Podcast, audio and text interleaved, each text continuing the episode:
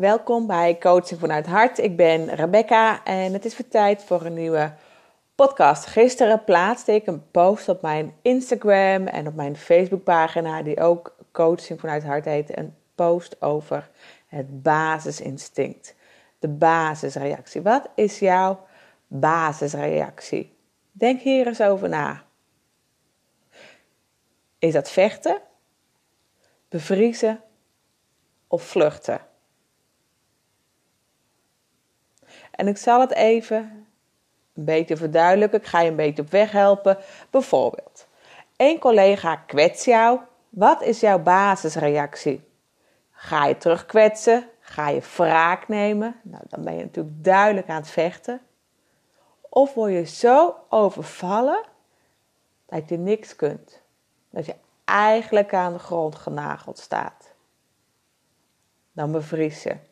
En het risico van bevriezen is uh, dat je in de loop van de jaren heel veel stress en spanning zich gaan vastzetten in jouw lijf.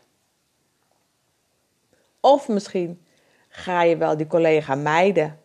Je gaat vluchten. En natuurlijk zijn dit hele natuurlijke reacties. Onze voorouders, de oermens, ook die hadden deze reacties. En het hielp hun te beschermen voor gevaren. Het hielp hun in het, overleven. En ja, we hebben ze geërfd. Dus dan is het ook super interessant om te kijken wat jouw basisreacties is. En vaak komen deze reacties het sterkst naar voren als we dus minder leuke dingen meemaken. Bijvoorbeeld ruzie. En nu ik je dit allemaal zo'n klein beetje heb uitgelegd, stel ik jou nog een keer de vraag: wat is nou jouw basisreacties? Is dat vechten, bevriezen of vluchten? En meestal zit onder deze basisreacties zit een angst. En wat is jouw angst?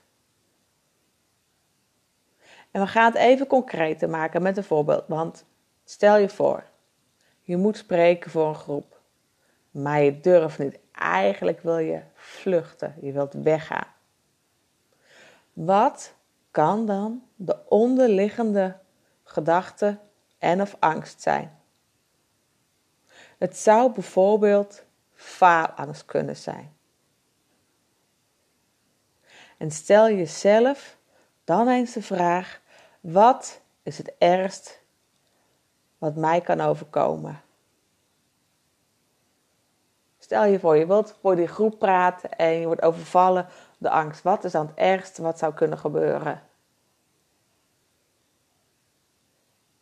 En door jezelf dus vragen te gaan stellen, merk je misschien dat je de angst groter maakt dan dat die is.